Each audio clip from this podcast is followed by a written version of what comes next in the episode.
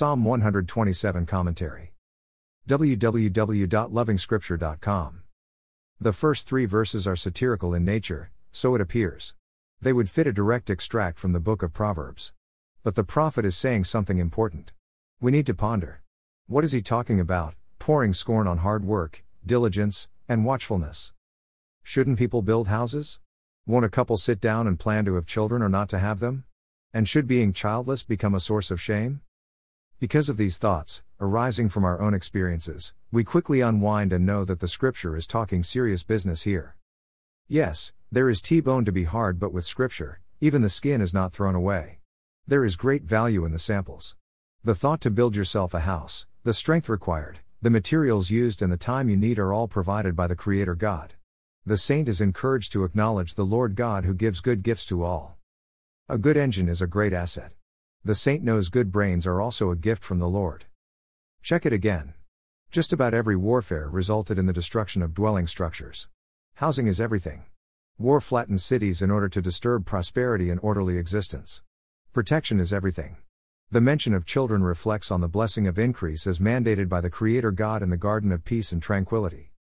We build houses in order to live in them, but we can only live in God. We can only prosper in the presence of God. Anything else is a chase after wind, a pursuit of emptiness by emptiness.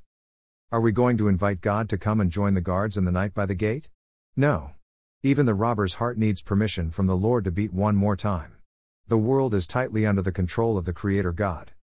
The only way to seek real protection is by finding your way back to the garden of peace and tranquility, by way of the Lord Jesus Christ.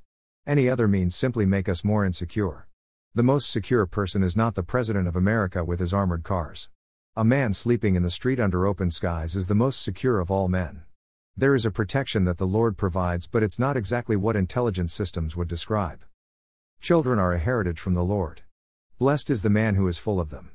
You immediately know the scripture is talking about the blessedness that you don't work for, the blessedness that you cannot actually work for. So it's not the physical house since we have seen many wicked people build and actually live in their mansions.